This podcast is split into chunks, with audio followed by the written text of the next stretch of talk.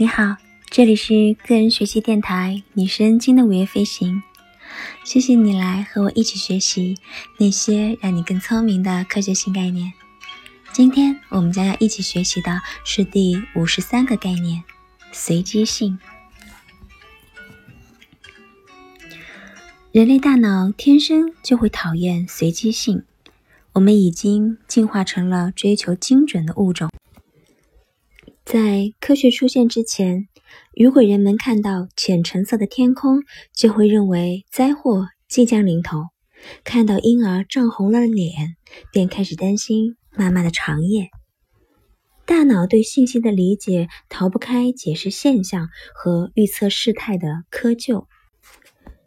我们之所以很难掌握随机性，是因为我们拥有探索模式的天性。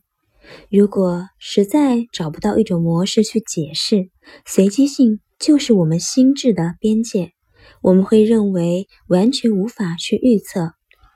随机性虽然是宇宙的运行之道，我们却很难接受它，因为如果没有随机性，宇宙在我们的眼中就会变成了完全可以掌握的可测模型。现在我要声明，只有我们理解了三个定律，也就是随机性的三条法则，我们才能打破对可预测性的迷信，才能真正体验到宇宙的真相，而非我们对宇宙的想象。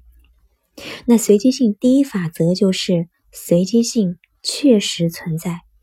其实我们都在使用避免随机性的心理机制。当我们在讨论因果报应的时候，我们说的是毫不相关的事件之间达成的宇宙平衡。当我们相信有运气存在，无论是好运还是霉运，我们也相信祸不单行。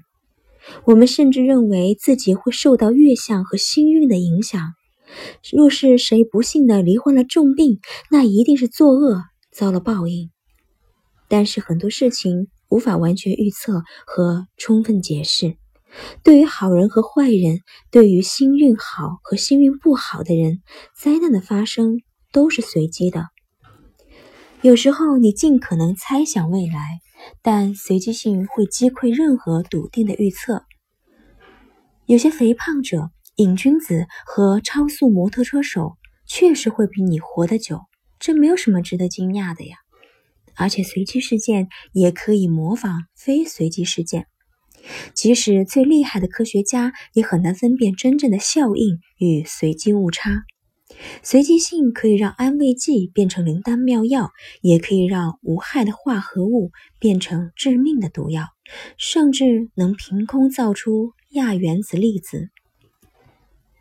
随机性的第二法则就是，有些事情无法预测。如果到拉斯维加斯的赌桌旁边观察，你会发现一些认为自己运气爆棚的人，他们刚赢了几局，就认为自己会一直赢下去，所以他们总是在下注。同样，还有一些输家，他们的大脑也会疯狂地驱动他们去下注，因为他们认为自己已经输得这么惨了，好运总该到来了吧，所以他们都不会离开赌桌。因为他们害怕一离开，好运就来了。和我们认为的相反，造就赢家的并非什么神奇的力量，也不存在否极泰来的宇宙公平。宇宙才不在乎那些微不足道的输赢呢。每一次掷出的骰子并无区别，无论你多么细致的观察骰子的运动和那些赢家的一举一动，下一次还是会完全摸不着头脑。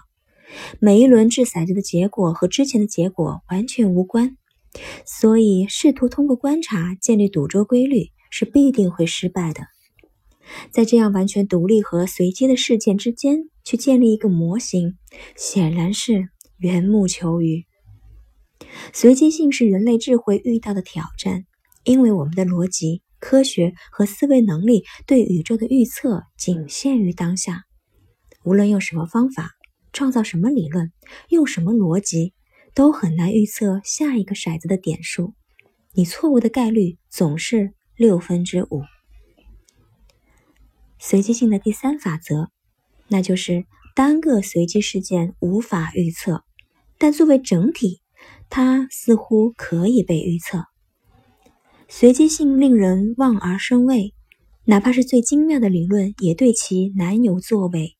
对于神奇有趣的自然领域，我们也只能置身事外。但是这并不是说随机性就等同于不可知，随机性有它自己的规律，这些规律使得随机的过程能够被理解和预测。哪怕单个的随机事件完全无法预测，但是一系列独立的随机事件作为整体的话，却是可以预测的。这些随机事件越多，整体就越能被预测，这是大数定律的体现。大数定律是一种数学定理，即一件独立的随机事件无限重复之后，它发生的概率就会趋于一个稳定的算术平均值。另一个强有力的数学工具就是中心极限定律，它能告知我们独立随机事件发生概率的均值在正态分布中的位置。有了这些工具，无论面对看似多么杂乱和诡异的随机事件，我们终能进行稳定准确的预测。随机性缔造了最稳定和最神圣的物理定律。若一个原子在充满气体的盒子里随机运动，它的运动轨迹完全可以用一系列确定的方程来描述。热力学定律也得益于大量随机事件的可预测性，它们的无可争辩性正是因为随机性法则是如此的绝对。这好像是一个悖论，随机事件不可预测的属性正好造就了最可靠的预测。好啦，今天的学习就到这里啦，希望你每一天都是快乐的，也希望你每一天都有新收获。我们下次再见啦。